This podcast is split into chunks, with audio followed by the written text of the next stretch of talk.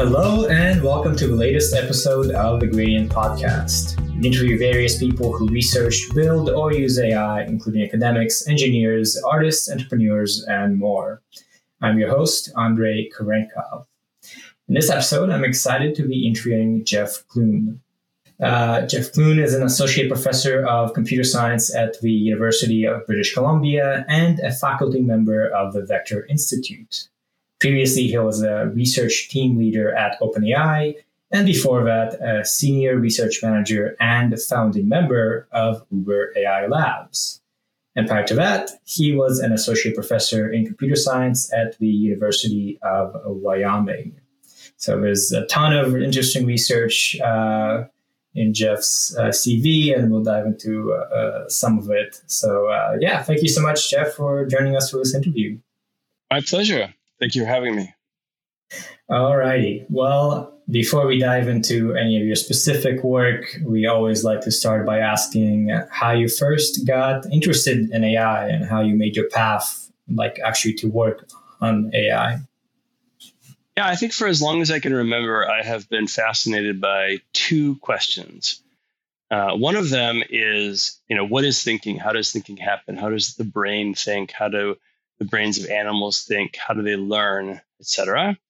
Uh, and the other question is, how did we get all of the amazing things that we see in the natural world? Now, if you look at jaguars, hawks, the human brain, three-toed sloths, fruit flies, it's just these absolutely amazing, mind-boggling engineering devices. If you think about it from that lens, like how would you build a fruit fly or a blue a blue whale? Uh, and here we have this relatively simple process that produced it all. Uh, so how does that happen? You know, how do you go from like an embryo to a blue whale or a three-toed sloth? All of that. Where do you get all this complexity in the natural world? And so I think my whole career has been pursuing both of those questions, and they interrelate a lot, obviously, because Darwinian evolution produced our brain as well as all of the amazing marvels in, that we see in the natural world. Yeah, that makes sense. Uh, I think I find it interesting. You have some associations with the artificial life uh, research community as well as AI, and uh, many people don't know about kind of the goals and, and concepts of artificial life. But I find it really interesting myself. Yeah, I think that it, it's definitely been on the fringes of machine learning, or almost um, unknown to traditional machine learning for a long time uh, that there are people like myself and others that were really fascinated by these questions and were kind of pursuing them in the A life world.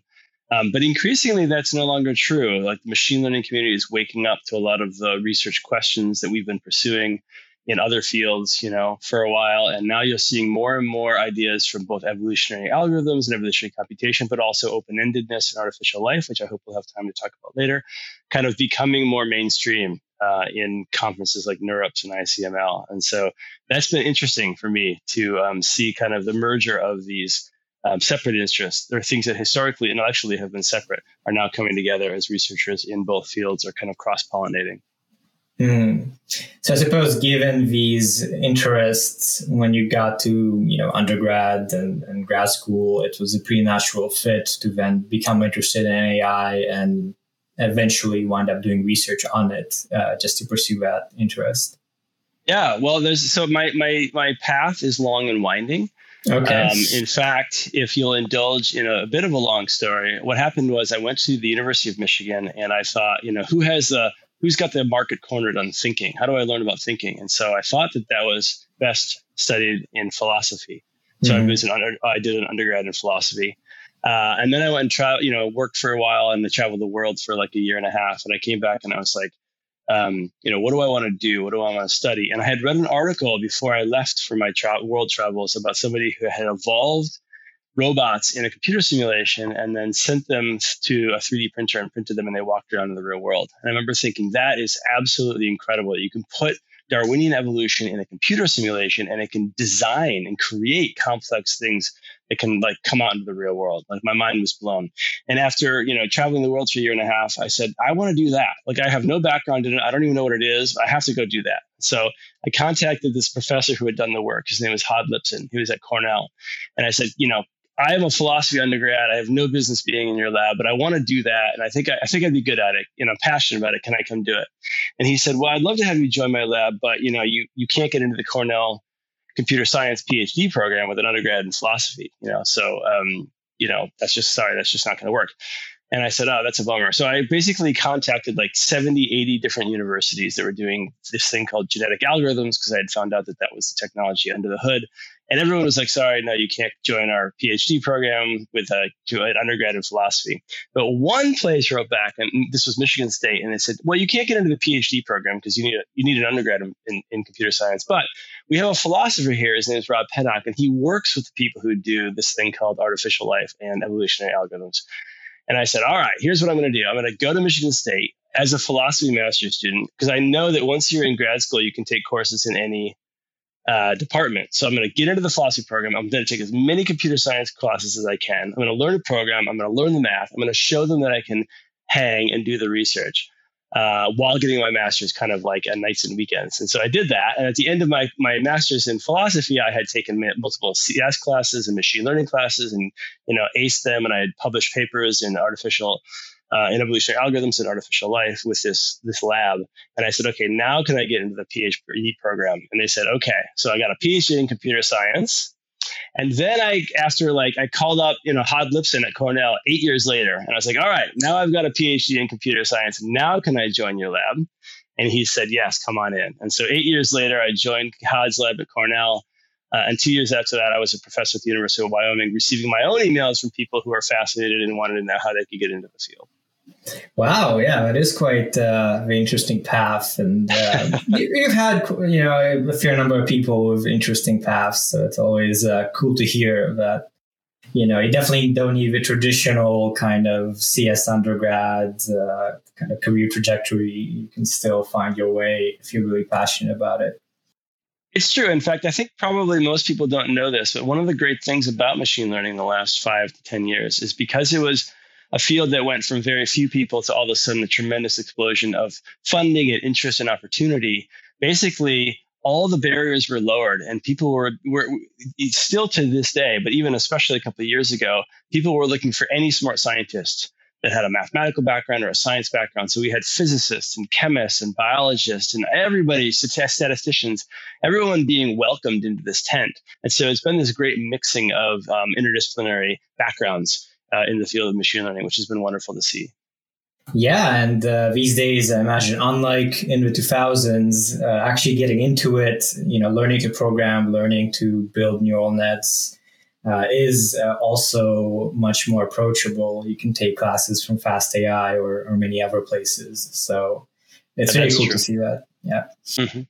So then, uh, when you got to learning CS and doing research, uh, my thinking is we can go a slightly chronological progression for your research because there's a lot of interesting themes that you went through. Uh, so, where did you start? What was sort of the first driving work in your master's and PhD? Yeah, so uh, early on, I was in this lab that basically was using simulations of evolution uh, to ask and answer open questions in evolutionary biology. So you basically have in a computer um, what we call digital organisms. They have like a genome, they have to copy their own instructions, uh, they have to self replicate, and they can do certain things that speed up their replication. The, the, analogy would be like being able to metabolize resources from the environment or something. Uh, and once you have this, you can ask all sorts of questions. So one of the first questions that I started to ask is, you know, why are organisms nice to each other? You know, when do we get altruism and cooperation showing up? And so I did a lot of work into that. And another question I had, which is a very natural question, which people still to this day ask a lot in machine learning, is, you know, for all these systems, there's kind of like these what we call hyperparameters. There's these knobs that you can tune that change how the algorithm will perform. You know, like how quickly does it learn? How big is the network? Things like this. And so one of the questions that I asked early on is, you know, can evolution do a good job of managing its own parameter, like its own hyperparameters? And the, the, the fundamental one is a mutation rate. So, you know, if you have an evolving system, sometimes it makes mistakes. That's how it's like the fuel behind evolution is these rare mistakes, and sometimes they're good. Most of the time, they're bad. But if they are good, then that leads to you know innovation and new species and new genes and antibiotic resistance and all this stuff.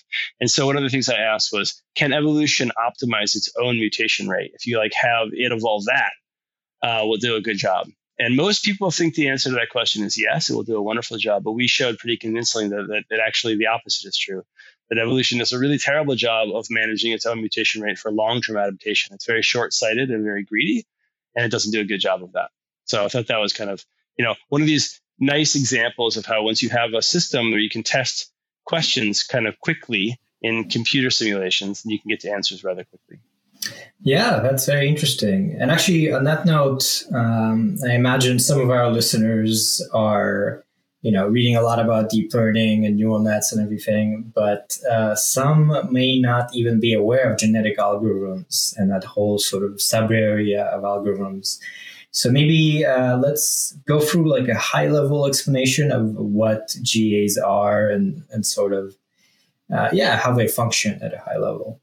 Sure. Yeah. So at, it's actually, this is one of the algorithms for machine learning that I think is easiest to understand. Uh, it's very intuitive, especially if you have any background in, in, in understanding of evolution. So imagine, for example, that you wanted to, what we say, like evolve a chair or design a chair. Okay.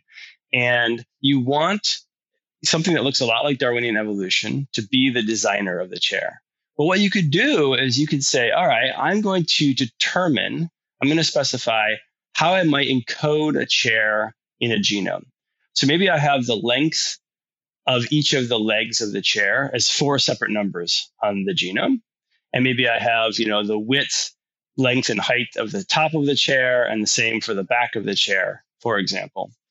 Uh, once I have that, then any string of numbers, you know, if I have the number like four, four, four, four, three, two, seven, five, six, then I just know how to turn that into a chair. I'm like, okay, the length of the legs is all four, the height, weight, you know, height and width and thickness of the base of the chair, et cetera, et cetera. And I can go from this string of numbers to this chair.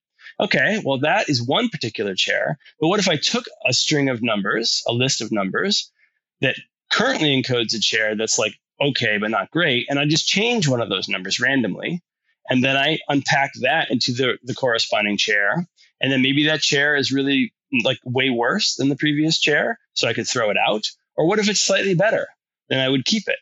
And so you could basically have what we call a population. So you have a, like a big list of different genomes or different chair descriptions, and you evaluate them all in a simulator um, or in the real world if you want to say like, you know, do they look good? Are they strong? Um, do they support my weight, etc. Whatever your criteria are, you evaluate them. You give them a score, and basically all you do is you do something that looks a lot like evolution. So imagine I have hundred chair descriptions.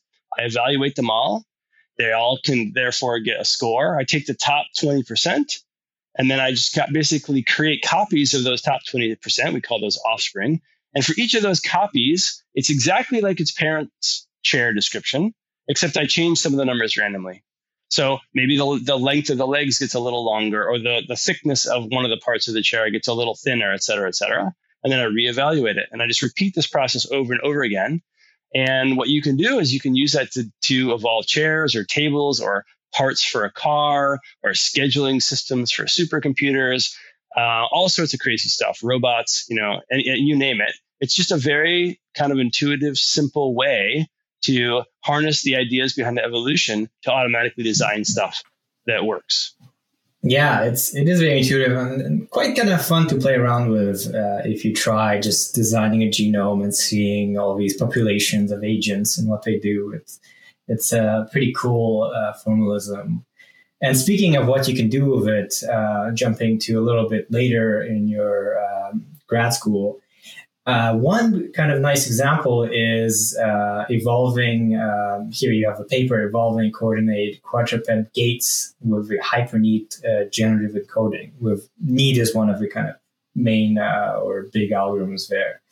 So um, yeah, maybe we can uh, talk a bit about this work you've had, and there's a couple papers on uh, gaits and how G algorithms can be used to you know, make these little four leg things walk around. Yeah. So actually, that that dovetails really nicely with the chair explanation I was just given. So um, let's go back and think about what happens when you are evolving a chair. Uh, if you do what I said, which is that you list the length of each one of the chair legs separately on the genome, then think about what most mutations will do to those chairs. Okay, so uh, one of the most fundamental things you want for a chair is you when you sit on it, you want it to not fall over. You want it to be balanced, which means for 99.99% of the chairs in the world, the length of all of the legs is the same, right? So it would actually be a remarkably bad decision to put the four chair lengths separately on the genome because most of the time, if I'm randomly changing those numbers, I'm not going to end up with all four legs being the same number. If I start out with like, you know, the length is four, like three, three, three, three, and I change one of them, now one leg is longer than the other, so I have to throw it out. I'll change another one, you know, and it's going to throw it out, et cetera, et cetera. So a much better thing to do is probably to just have the length of legs be one number in the genome. And every time I change it, it actually unpacks into all four of those chair lengths, right? Um, and so that right there is a switch from what we call to a, a direct encoding, where you're separately encoding every part of the final resulting thing, your chair, your robot, whatever, uh, to what we call a generative encoding, where you have kind of the information is compact and it's being uh, reused in multiple parts of the resulting thing. Um, so, if one of the things that if you look at in the biological biological world is that regularity, which is this idea of reusing information in a regular pattern, it's everywhere in the animal kingdom. Like right now, you know, if you look at me, the length of my legs are the same roughly, the length of my arms are symmetric. I have left right symmetry. I also reuse a lot of information, like all of my cells are more or less kind of the same basic building blocks, and all of my neurons are very similar, et cetera, et cetera. So um, it's it's quite technical, but in the work that you're referring to, what we did is we took an idea from Ken Stanley, who is one of my longtime friends and collaborators, which was how to abstract the power of developmental biology. Like, how does biology get all this regularity? How does it reuse information? And how do we put that into one of these evolutionary algorithms? And so, one of the really cool things, if you think about it, is that you know the human brain has about 100 trillion connections and about 100 billion neurons but and you know and that's just the brain let alone the rest of the body. Yet the genome of a human is only about 25000 genes. So what you have is a very small amount of information that gets unpacked into this fantastically complicated final thing. And so ken figured out a computational abstraction of the principles that evolution is using to specify really complicated things in a small number of genes. And he put that in this algorithm called CPPNs, which later turned into HyperNEAT. Uh, and that's what I used in that paper to say, why don't we take those ideas and go back to a robot? And for a robot, as it's learning to walk, it shouldn't do something different with its front left leg as its back right left back right leg. There should be a reuse of information, and they should probably be all coordinated. And basically, if you use these principles from developmental biology that allow you know a genome to specify a brain and a, a symmetric body, and you use that when you're designing a robot controller for a, a computational brain, then what you get is beautiful regular gaits and robots that look a lot like natural animals, like cheetahs running around on the savannah, because we're basically stealing secrets from Mother Nature. Yeah, that's really interesting. And of course, these days, uh, this kind of problem of robotic uh, gaits for quadrupeds is still a big deal. If you look at Boston Dynamics and their little dog robot, that's still a big area of research. So, uh, definitely interesting and I found it pretty cool that uh, after that you uh, worked a bit on uh, also actual robots instead of simulation. Uh, so you have these cool looking quadruped robots, and so yeah, maybe you can talk a little bit on how did it work out to actually try and transfer this to hardware as, as opposed to simulation, which was the previous paper. Yeah.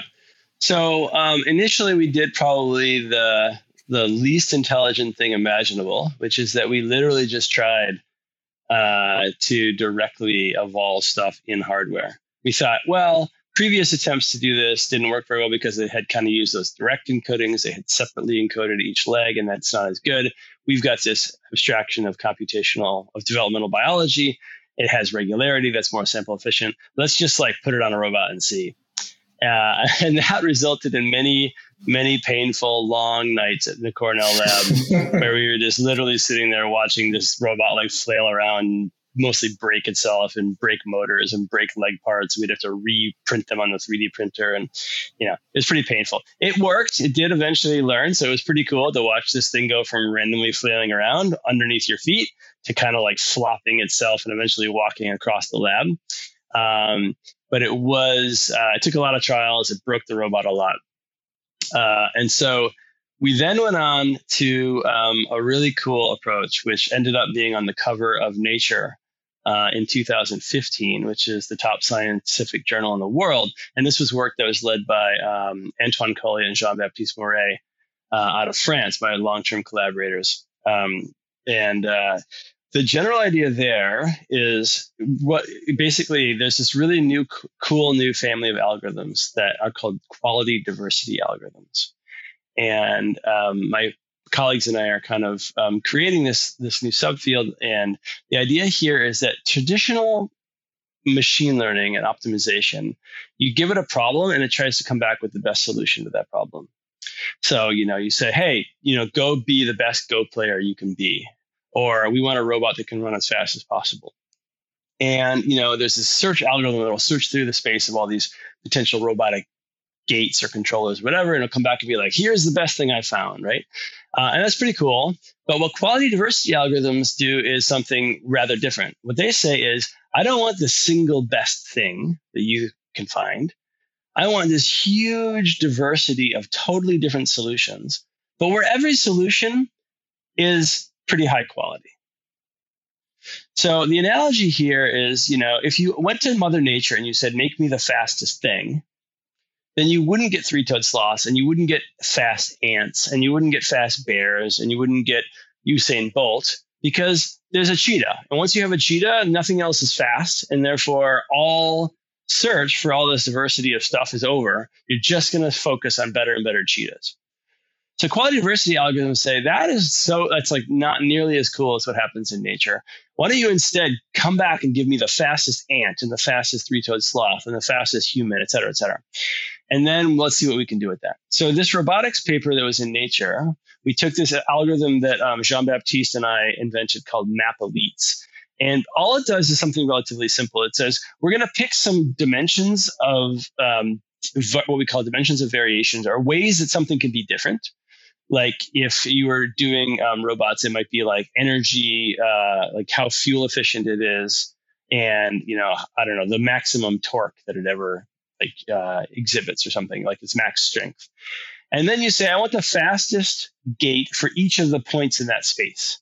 So, you know, another analogy, a simpler one is like imagine if you're doing you were kind of doing robot bodies. You're like, I want the fastest robot for all the all the different heights and all the different weights. So I want the fastest tall skinny robot and the fastest short skinny robot and the fastest, you know, uh, tall fat robot or whatever. Uh, and you can imagine this like huge diversity of solutions that come back. So in this Nature paper, what we did is said, all right, we want robots that can walk in a huge variety of different ways. So imagine if we, what we did is we told the robot, it was a six-legged robot, and we said, we want you to try to be like the fastest version, but only using these two legs. And now we want to see the fastest version only using these three legs, or only using like these four legs this percent of the time, all these different combinations. And so the, over, the original search space had more molecules than there are in the solar system, which is just a huge amount. You know, you can't possibly search through that. This algorithm searched through that uh, as well as it could. It came back with like 13,000 high quality yet very different gaits. And then the challenge was, all right, we want this now to work in reality, not in simulation. So all of that search should happen in the simulation. And so we said, now we're going to put you on a real robot, find a gait that works. Now, historically in the field of robotics, it is well known that things will work really well in simulation and they will work terribly in reality. This is called the simulation reality gap. And so one of the things we said was, you know, can this algorithm cross the gap? So what it does is it takes all of these gaits that worked in simulation. We don't know which one's yet going to work in reality. And then we basically put the robot in the real world and we say, try the best thing you found, the fastest. You know, try your cheetah. So you try it in reality, it doesn't work at all. And then we use this um, algorithm called Bayesian optimization, which is kind of um, uses a lot of fancy math. But basically, what it's going to do is say, oh, that one didn't work very well. So I'm going to rule out not only that one, but all the similar kind of gaits. So basically, I'm going to rule out all the, the cheetahs. All right, try, now go try something else. Maybe you try your fastest, you know, dog gait or your fastest bipedal gait or your fastest, you know, whatever it is. Uh, and so it basically learned how to intelligently move around and try like this flavor of gait, this type of gait, that type of gait. And in just a handful of trials, it could walk in the real world very well. And then we went even further and we said, okay, now what happens if we damage you? You know, like we drop a brick on your leg or whatever. Can you adapt to that? And the answer is it could very well because it had all, it started out with this like pre, like this common knowledge of all these totally different ways to walk. So if one of its legs became broken, it's like, oh, I know how to, I already know how to walk without that leg. You know, I learned that in simulation because of the quality diversity algorithm. And so basically what we show, and I encourage people to check out the videos, is in one to two minutes in a handful of trials, like six experiments, you can take this robot and have it just like walk, even though it can be very damaged, like one to two legs are broken. And that was just a complete sea change. Like machine learning usually takes thousands or millions of trials, a huge amount of experimentation, it takes forever to learn anything. But here you see a robot that can learn to walk even when it's damaged in six or 12 experiments in about a minute of real walk long time. Yeah, no, I'm, I was just looking at this paper. Uh, I think it's robots that can adapt like animals. And as usual, we'll be linking to all this stuff uh, on our Substack. Uh, so if you're interested in the papers, you can go to check it out for the links. Um, yeah, it's really fun. You can uh, even look at this map in MAP-Elites and see like all the exploration that was done. Uh, so it's it's very neat. Yeah, in fact, um, one funny anecdote is that Nature um, and most science journals they don't like to put data on the cover. They just usually have like a beautiful picture of like the fish that you're studying or whatever. But um, Jean Baptiste and Antoine Cully they had this idea that we would sneak our data into the cover photo, and so the robot is like we have a nice beautiful picture of a robot, but it's standing on the MAP-Elites grid in the Nature paper. So the actual data of how well the robot did for each one of these cells, each one of these combinations of using its leg, is the floor. It just looks like a beautiful colored floor if you don't know what you're looking at. But in fact, we snuck our data under the cover of Nature. Oh, okay. uh, yeah, and um, related to that also, so this work is with this uh, pretty cool looking six uh, leg robot, but I know I think you and, and, some other people have also applied this to soft robots they mm-hmm. can literally optimize like the body of a robot with like artificial muscles, so to speak, and things like that. Uh, so do you have any fun memories of creating these like soft robots and seeing what bodies come out? Yeah, absolutely. So uh, as I was describing previously, you know, Ken Stanley came up with this really cool abstraction for developmental biology, you know, for kind of like producing bodies that have left right symmetry, but they also kind of have these like smooth, regular differences. Like maybe their legs, you know, legs kind of look like arms, but they're slightly different. And like my pinky looks like my index finger, but it's slightly different. And my thumb is even a little bit more different, but they're all kind of variations on a theme, right? And so Ken created this beautiful paper on CPPNs and this website called Picbreeder, where you could see these things that started to look like animals uh, and they were all being designed, you know, with this algorithm that was kind of abstracting developmental biology. And so, I, one of the first things I did in my PhD is I said, all right, I want to apply that to robotic gaits because I know there's a lot of regularity in robotic gaits. We already talked about that project. Another thing that I did, um, which we haven't talked about yet, is I created a, basically a 3D version of Ken's pictures. So Ken had these beautiful 2D pictures, and I was like, well, let's just add a third dimension. Will we get like you know, bodies, like animal. We get things that look like actual three dimensional animals. And sure enough, we made this website called endlessforms.com, which is a reference to Darwin, the last paragraph of um, Origin of the Species. And we got these really amazing natural forms. They look like spines and vertebra and fish and whales and dolphins and chess pieces and, you know, all this cool stuff. And so you could, you know, here we were doing robotic gaits, uh, and separately we were doing three dimensional bodies. And then I came, I was, I was at the Cornell lab that I mentioned that Hod Lipson's lab is called the Creative Machines Lab. And there was a guy there named Jonathan Hiller, and he had made this soft voxel simulator, you know, and you could put in like these little like jello pieces, jello squares, and they could expand and contract, and you could simulate like basically like they were using it for 3D printing. Like what happens if you print like a piece of rubber in a certain shape or something. And um, John had also done a little bit of work on soft robots with it.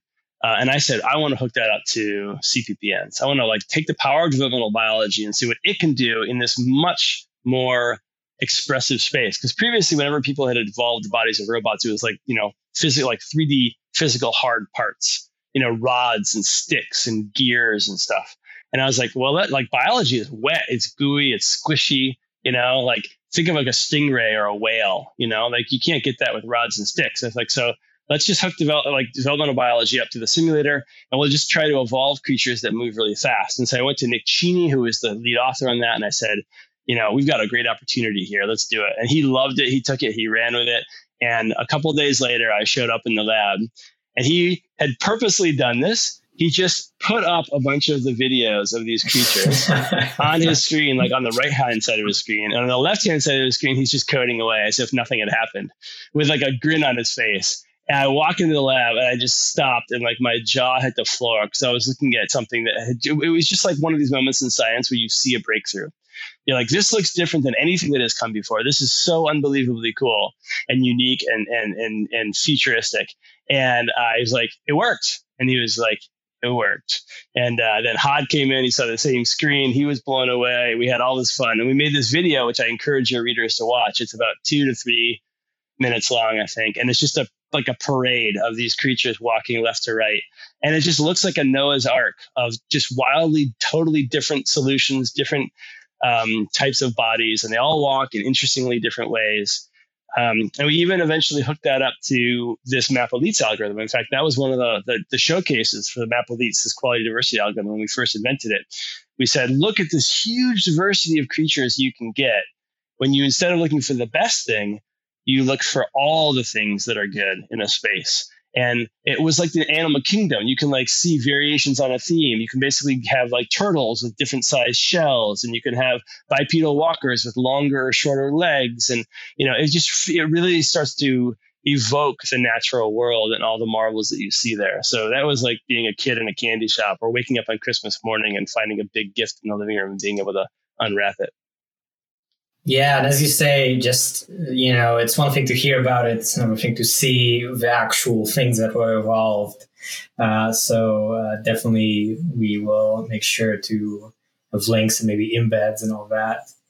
And uh, hearing you talk of this more sort of natural evolution, uh, you know, more like soft, squishy animals and uh, inspiration from Darwin. Um, another thing I found very interesting looking through your work was the application of these um, algorithms to studying actual evolution, like using these artificial evolution mechanisms to study how actual evolution may have worked. Uh, so, for instance, you have one major work is the evolutionary origins of modularity, where, uh, as far as I can tell, you you actually make an argument that there is a kind of driving force to um, evolve the ability to adapt quickly uh, through evolution. So, could we dive into that a little bit as well? Yeah, so that was another major, major question I had um, as a PhD student was, you know, you look into the world and you just see modularity everywhere and hierarchy. So modularity is things when things are kind of packaged into like discrete compartments. So within your body and my body, you've got a spleen and you have a liver and you have lungs and you have a heart. You have these separate things that do separate tasks. Uh, and over evolutionary time, evolution has mixed and matched and combined these things, made them bigger or smaller, maybe added like a second like stomach or a fourth stomach or whatever. Um, you know, it can use these modules. The same is true in like a car, right? You've got the spark plug, the, the transmission, uh, wheels, etc. And it's also true in uh, software.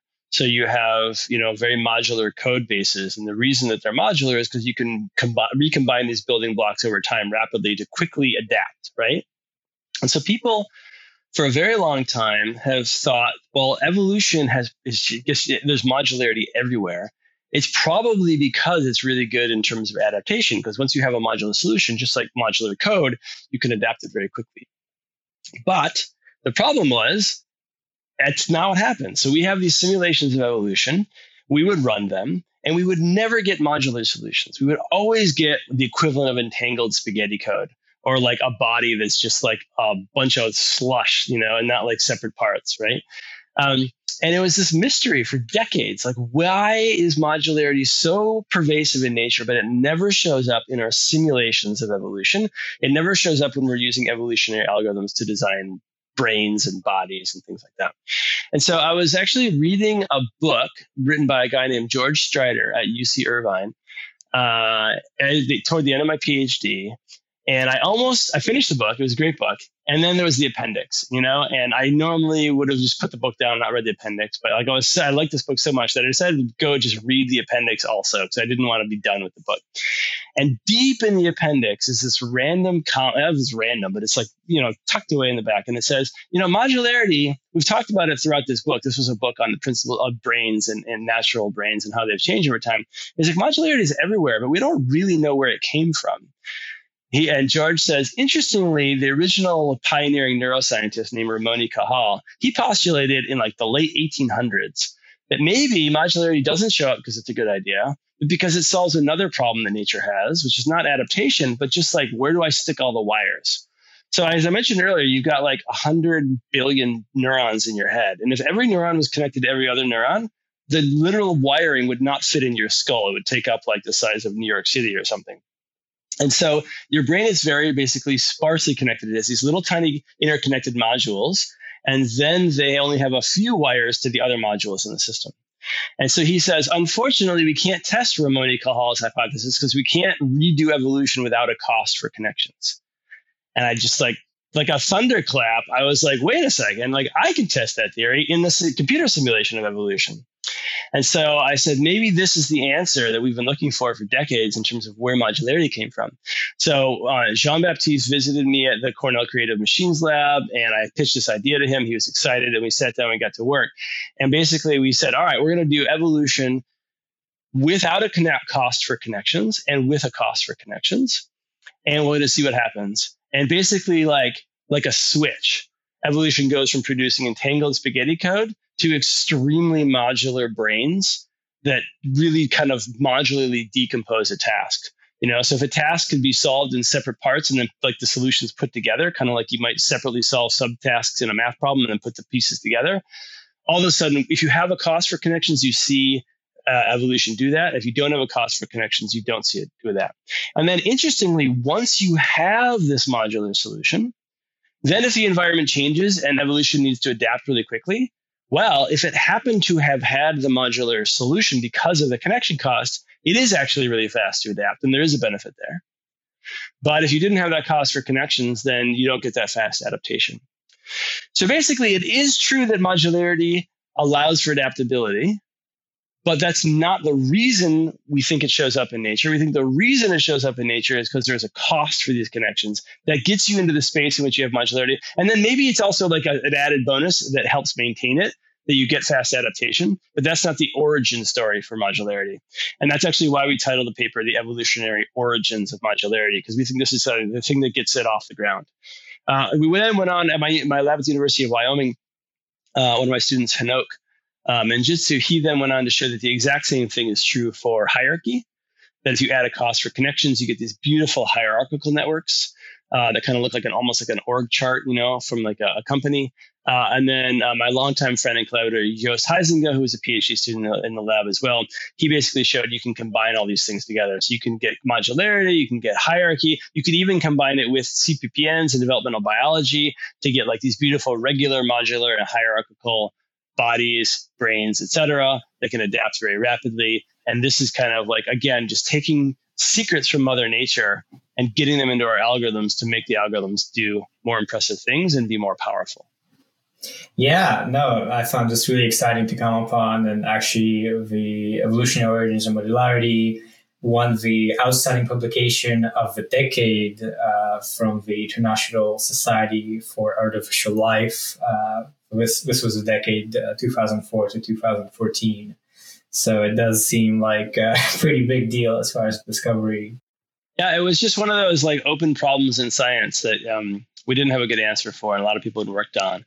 And then, um, thanks to George Striedter and Ramon y Cajal, you know, in, in the appendix, uh, and, and um, we went and checked on it, and it's a very powerful general solution. And yeah, it's had a lot of uh, there's been a lot of follow up work on it, and a lot of people are pretty excited about. It's kind of like new potential explanation for this long-standing problem in evolutionary biology.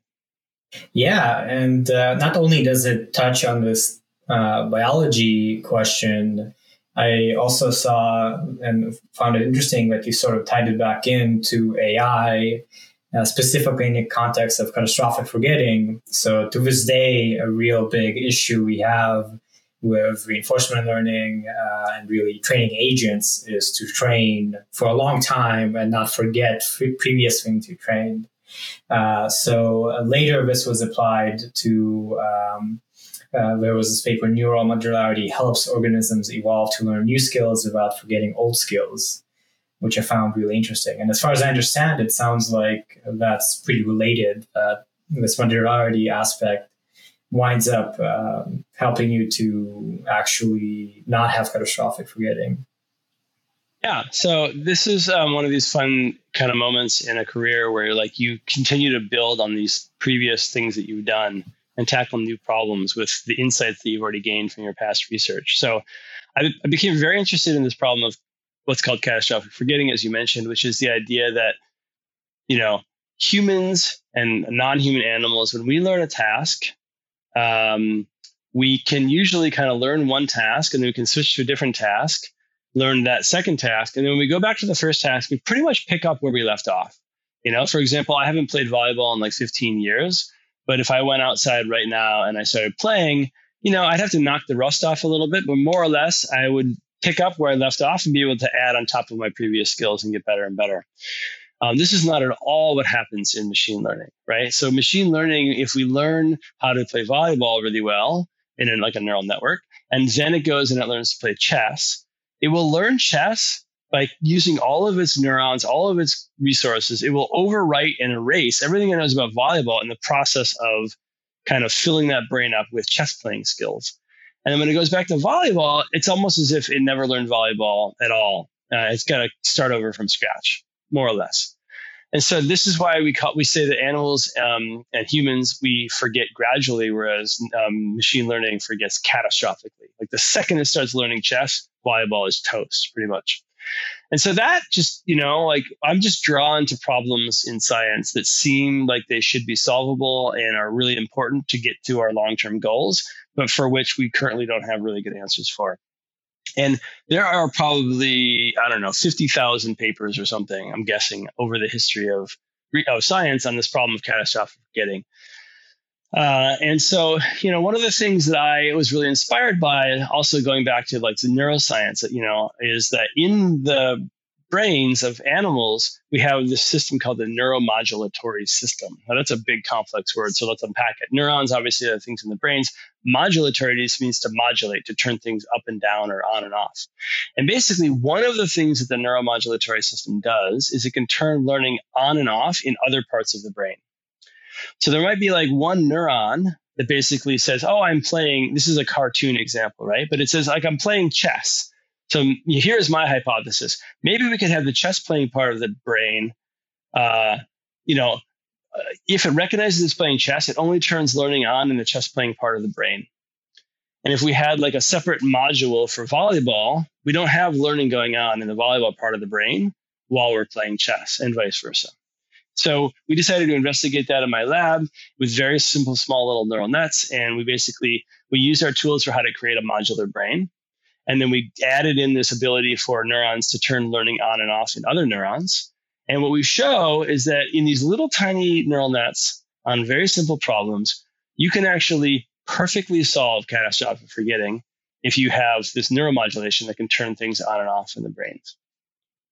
Then we went through and we tried to um, scale this up to like the deep learning era because we were that was like history was pivoting from these small neural nets to really big ones.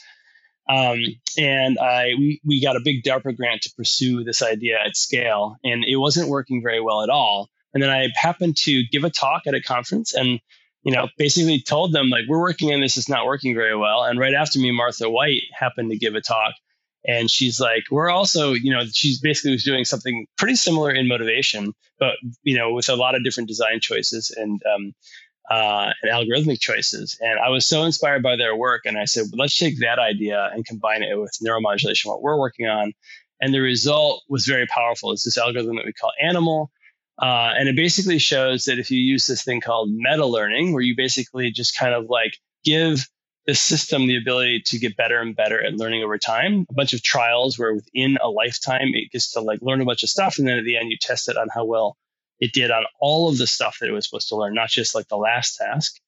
Then you can basically teach the system that it should not learn volleyball at the expense of chess or vice versa it should figure out how to put store that information in different parts of the brain. Uh, and we combine that with neuromodulation, and it worked very well.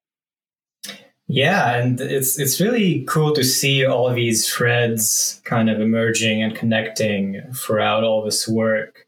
And uh, yeah, hearing about that made me then think about another aspect of your work, which is, you know, once you get to this uh, ability to not forget and meta learning, kind of the next question is, well, how do you uh, actually figure out what skills to learn? How do you, uh, if you're doing this continuous learning across a long time, how do you kind of make the agent naturally explore and be able to figure out these are the different things I can learn?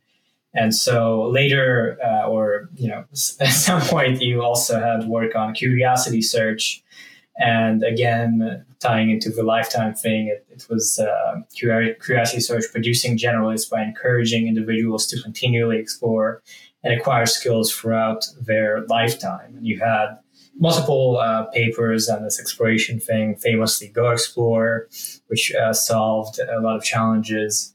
So, would you say that's kind of tied in as well, and that um, yeah, what were sort of the main ideas you got from this sub area of work on curiosity?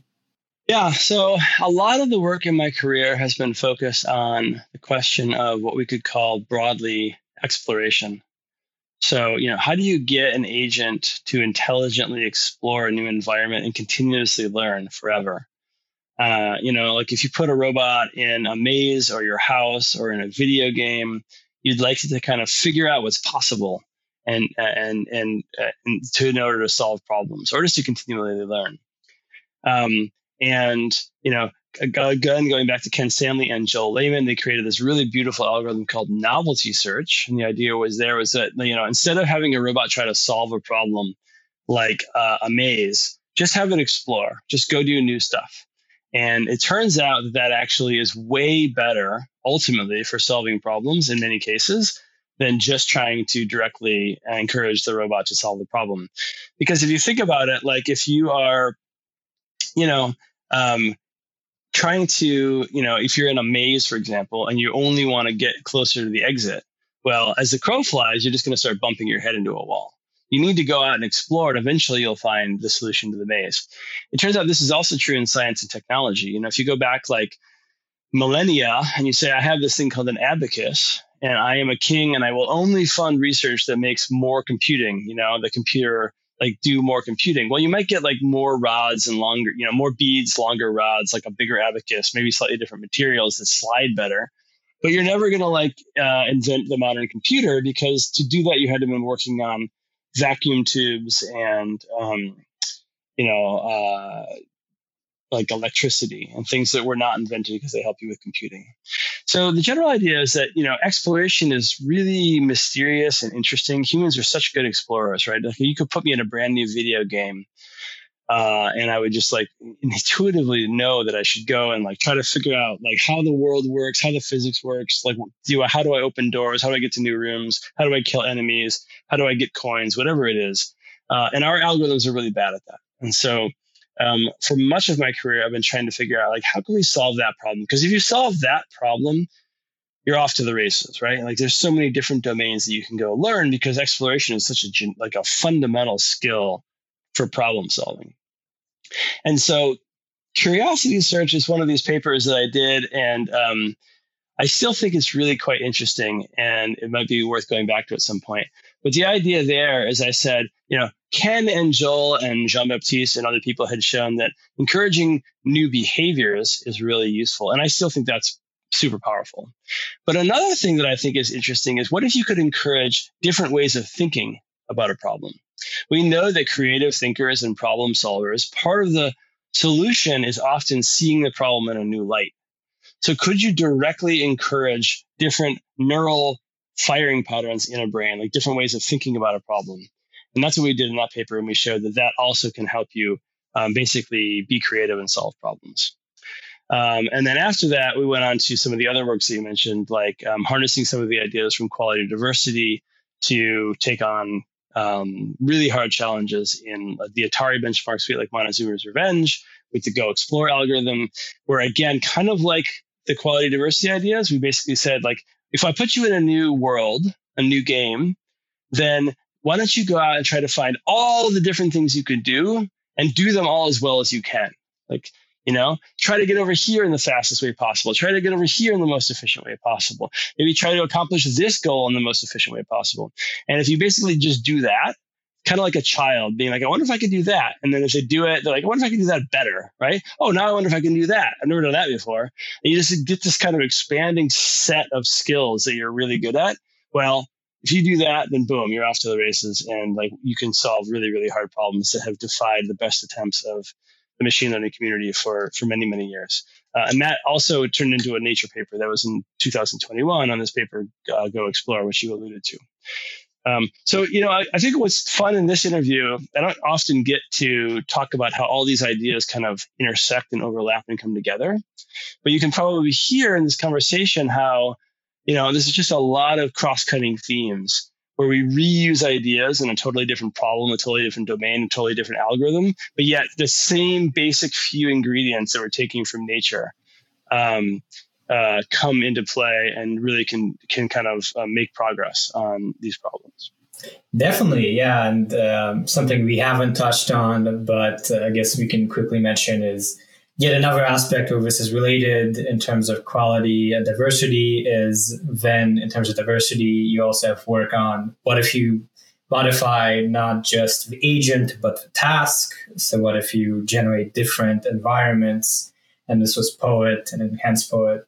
And ultimately i guess to come to this point of tying things together uh, you actually do have a publication uh, or a paper titled AIGAs, uh, AI generating algorithms as an alternative paradigm for producing general artificial intelligence, where it seems like you are actually sort of tying all these things into the notion of a paradigm with meta learning and the algorithms and the environments. So yeah, what uh, I guess maybe to conclude, we can chat about this paradigm and, and what would you kind of summarize it as? Yeah. So I think that, um, you know, I spent a lot of time thinking about, you know, how are we going to accomplish the overall goals of our field? Like going back to Turing, we wanted to create really powerful, if not human level or superhuman level AI systems, you know, and how are we going to get all the way there, you know? And I think if you look to most papers at machine learning conference, people are basically doing what I call the manual path to AI which is a very engineering approach. Like, oh, I want to solve catastrophic forgetting. Maybe what I'm going to do is I'm going to take this module. I'm going to encourage the network to like, you know, have a sparse representation, and then I'm going to feed it through this particular architecture, and you know, and then I'm going to add this auxiliary loss, and, and they build these like complicated machines. Or they say like, here's a building block that I think will eventually help with AI. I want to, you know, make it slightly better. But they don't worry about how that building block is going to be put into some much big, larger machine. Um, and so I just was sitting there looking at it all, and it just seemed like, man, if we have to manually discover each of the pieces of the puzzle uh, one at a time, you know, there might be hundreds, there might be thousands, and then you have to put them all together at some point. This is just going to be a very difficult path to pursue this manual path to AI. Um, at the same time, I was noticing that there's this very clear trend in AI. Um, I think that it is basically undeniable at this point, which is that hand designed pipelines, as you get more compute and you get more data, give way to entirely learned pipelines. So we've seen this with uh, architecture, where now we're learning the architectures instead of hand designing it. We're seeing it with data augmentation pipelines. We're seeing it with hyperparameter optimization. We have seen it with RL algorithms themselves in meta learning and learning to learn. And so, you know, we saw this with features originally with deep learning and language. And, you know, you hand design your features like Hog and Sift, and now you just learn them end to end. And so basically, any anytime I see somebody who's really carefully manually trying to be clever and design the solution to a machine learning problem, I basically just instinctually say like that might be the best thing to do for the next two or three years, but that is a dead end long term. The real answer pretty clearly is get out of the way and let machine learning solve the problems itself. Like let machine learning do the heavy lifting and figure out how to, you know, uh, how to solve the grandest challenges in in AI. So if you really kind of think about that and take a step back, the implications become pretty clear, which is that AGI, which is the grand project of our field, itself is going to be learned probably by ML and AI. And we need to basically set the stage for machine learning to design its own solution to this challenge. So if we wanted to make progress on this, I think we need to simultaneously push on three pillars. One is I think we need to uh, meta learn the architectures. So get really good architecture search algorithms. Transformers are not going to be the last architecture. Uh, or maybe we need like you know long context transformers, or we need transformers that have you know um, writable disk space or whatever it is. Um, the second thing is that we need to meta learn the algorithms themselves. Um, you know, we're not clever enough, I think, to come up with all of the best machine learning algorithms that will produce AGI. As we've seen with learning to reinforcement learn and learning to learn and things like this, meta learning is very powerful. We saw this in that continual learning animal project that I mentioned and Martha White's original work uh, on that called OML. We saw that in the Rubik's Cube work by OpenAI, where you just like let a robot basically figure out how to conduct experiments and like solve really complicated robotics challenges, et cetera. And the third pillar, and the least explored, is that we need to automatically have the system generate its own learning challenges. Because no matter how good you are at learning, if I tell you to play Go forever, you're just going to get good at Go or chess or Rubik's Cube. But what we need, like a human child in a big complicated world, is to say, oh, I'm pretty good at Rubik's Cube now. There's not a lot of learning progress left here. Why don't I go play with calculus or Nintendo or hopscotch or, you know, swimming and propose challenges, solve them, get bored with them and move on to the next set of challenges, right? And so that's the third pillar, which is automatically generating environments.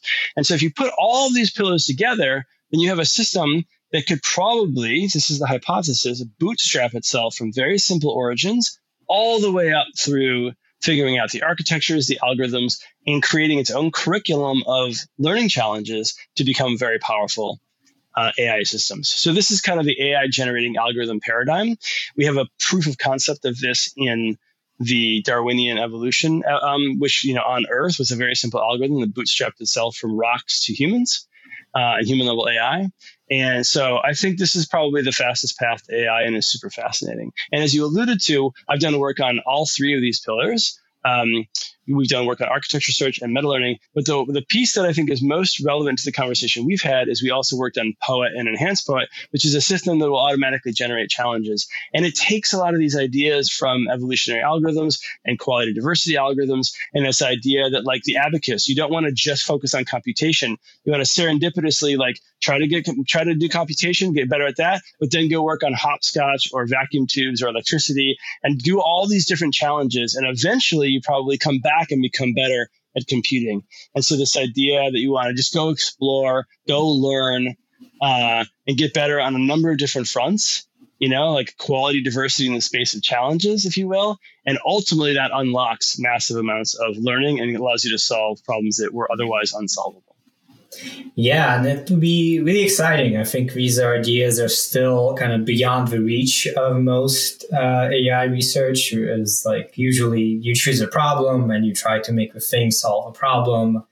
Uh, which you know ultimately if you want to get to general ai you know you can't just say solve everything the agent needs to learn to explore and figure things out so definitely really looking forward to seeing more work in this uh, in this thread um, and to touch on a final thing, uh, we've been jumping around a lot, uh, but I think this is really fun. Uh, and, and, maybe not exactly research, but you are one of the authors of a paper titled The Surprising Creativity of Digital Evolution, a collection of anecdotes from the evolutionary computation and artificial life research communities. So we, we alluded a little bit how, you know, as you do this research, you come in and you see, oh wow, this thing evolved and it's you know some weird body and it is doing a thing, and it's quite fascinating. And uh, this paper has dozens of people kind of saying uh, what they've seen in the experience. Uh, so yeah, what was uh, your part in this paper, and kind of what are the examples you can draw on? Yeah, so this paper is basically um, an attempt to take something that was very common at like the bars of machine learning conferences and put it into a paper. So a lot of the people in, in evolutionary algorithms and reinforcement learning, anyone who's doing with search and optimization, it's very routine that we have these hilarious anecdotes where we thought we were asking the machine to do one thing and it turned out the machine did what we said and not what we wanted. Uh, and so we got some very surprising result where it outsmarted us, it outwitted us, you know, and it, it surprised us. And um, the thing is, is that everyone in the field knew these stories and told them kind of orally, but nobody ever put them into a paper. We thought it would be interesting to write them all down so we could kind of like have the history officially recorded from the original store, source, but also as kind of a cautionary tale for people developing AI systems because it gets at this issue of the alignment problem. It's very hubristic to assume that we will be able to do a good job of telling machine learning systems what we want usually what happens kind of like in science fiction is you say oh you know i want this certain thing to happen and then something wildly different happens.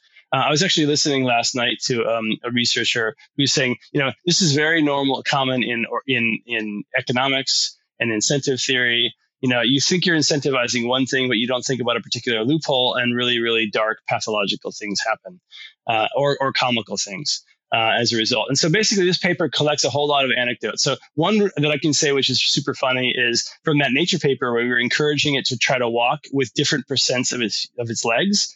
You know, we were like, oh, walk with using these four legs 50% of the time and these two legs 0% of the time. We were doing all combinations for six legs. Well, one of the literally corner cases in this hypercube, the six dimensional hypercube, was encouraging the robot to walk without ever touching any of its legs to the ground. And the way that we measured by that is if it touched its like the foot to the ground. And we looked into that map and we saw color in that square. We thought it was impossible that it would solve that problem. And we actually thought there might be a bug. But it turns out we like, turned on the video and what the robot does is it flip overs on it, flips over on its back and it crawls on its elbows. You know? And so we never thought that was possible. And there it was doing that. Another example I'll share is my PhD advisor. He wanted to study what happens in evolution if you have no positive mutations if you can only do worse, does evolution just basically become really robust to mutations and try to insulate itself from any effect of mutational change? And so he basically had these little organisms, these digital organisms, and they would effectively get faster if they did the equivalent of math problems. And so he didn't want them to get better at math. So he let them get decent at math. And he, he basically said, all right, anyone who does better at math, I'm going to kill you.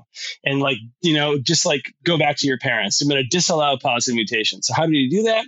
He created this little tiny test environment that basically said, oh, you know, could you do multiplication before? Can you do it now? If you can, then I will, you know, sterilize you and, put you, and, kill you.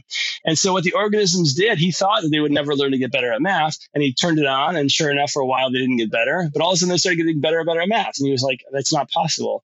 And he looked in, and what he figured out is that in his little test environment, he'd only picked a handful of questions to test them on and they just memorize the questions on the test. I'm like, oh, I'm going to play dumb and pretend I don't know what seven times three is. And then once I fail the test, I get put back in the population. Aha, I actually do know multiplication, and that does give me a competitive advantage over my rivals. And then they were using their math skills to outsmart their rivals. So, you know, this is a very cautionary tale as we build powerful AI that we might think we're like making it like us and be safe and never cause harm to humans, etc but we might misspecify that in some way we didn't anticipate. And we shouldn't think that that like is like an unlikely event that might happen. We should assume it's going to happen because the history of machine learning and AI is that evolution surprises us ai surprises us reinforcement learning surprises us. And like the first six times we try to do something we realize that we were not asking for exactly what we want and things went wrong. And so we just have to like build this into our dna as researchers to expect that there will be the unexpected and iterate and like create safe environments for which we can debug our specifications of what we want these ai systems to do Wow, yeah, that uh, example of learning to basically play dumb is something else. And yeah. yeah. looking at the paper, you can actually, like, there's a lot of images. You can see figure seven actually shows a robot flipping over and like using yeah. its elbows. So, uh, once again, uh, you know, we do recommend you go check out these links and just scroll through at least this one, which is really a fun read. Really fun, yeah. So uh, this was a really fun walk through kind of a lot of your research journey. There's multiple things we couldn't even touch on, but I think we, we managed to cram in quite a bit. And um, as always, to finish up, we like to kind of get away from AI and research and focus on us as human beings for a bit. You mentioned uh, traveling for a year and a half and also playing volleyball. So uh, yeah, what are what are these things you do outside of your work that um, you know you find are fun or, or just like are big parts of your life or have been? Yeah, I think I'm just drawn to extreme. So I, um, one of the things I love the most is uh, extreme ways to almost kill myself. So I I like pretty much every extreme sport that doesn't involve a motor. Uh, or at least uh, an internal combustion engine. So I do kite surfing and surfing and rock climbing, and I like to climb mountains, and I like kayaking and um, and, and things like that. So I really enjoy getting into kind of the like extreme natural places, like you know, a couple pitches up on like a, a giant cliff wall, and like looking at and seeing the beauty of of the natural world. And there's like a combination of kind of beauty and natural beauty and adrenaline, but also learning curve. You have to keep your cool, like in you know, calm under under fire, and like you know, keep your wits about you and make good, intelligent decisions while you're also in like an extreme place. So I mean, you could almost you could liken it back to my interest in exploration. I'm constantly trying to learn new things and explore new technologies and uh, and go to like the far flung corners of the world, like the sides of cliffs and the bottoms of oceans and the tops of mountains. Yeah, I was just thinking. It sounds a lot like you have implemented novelty novelty search in your own life of like pushing to the extremes of experience and traveling the world. It's true. I wanted to see every culture, and and even now, when I see a brand new sport or a new technological capability, I like immediately I'm like I have to do that. So the other day, my latest um, uh, interest is the other day I was here in Vancouver and I saw somebody just like fly across the top of the water on a board that was out of the water. And they had no kite, no windsurf. It was just quiet. And I immediately realized what's happening is that they basically have electric surfboard on a foil. And so the, there's a, a, battery in the board, and the board is above the water, and it just looks like they're just like basically on a magic carpet, like sailing across the ocean. So I went out and figured out how to buy one. And just two days ago, I was here in Vancouver. It's called electric foiling or e-foiling, and I'm e-foiling around, just enjoying like the engineering of it and like the, the, the magical experience of doing things that before just seemed impossible. Wow. So it's kind of like what being a scientist is, and I like to do that in my personal life as well. Yeah, so for anyone listening who has this image of professors or, or researchers in their mind of people who work in their offices and, you know, live a quiet, contemplative life, just know that, you know, uh, we can be a little more wild in many cases. Yeah, it's contemplative. I'm just contemplating while on the side of, you know, yeah, uh, yeah exploring. The, the you big, know, that's what big, science a is. big cliff in, you know, Squamish. Yeah, yeah. Well, uh, that's really cool. And uh, yeah, I think with that we can wrap up. Um, that was really interesting for me and hopefully also for our, all our listeners. So thank you again, uh, Jeff, for making the time. Absolutely. My pleasure. Thank you for inviting me. I've enjoyed it. Once again, this is the Gradient podcast. Check out our associated magazine over at thegradient.pub and head to the Gradient Substack to subscribe. If you joined the interview, we would really appreciate it if you share this podcast with friends. And if you could review us on Apple, that would be awesome. We have very uh, little feedback on there, so we'd really like to hear from you. And by the way, we just launched our Gradient Discord, so take a look at that. Thank you so much for listening, and do be sure to tune in to our future episodes.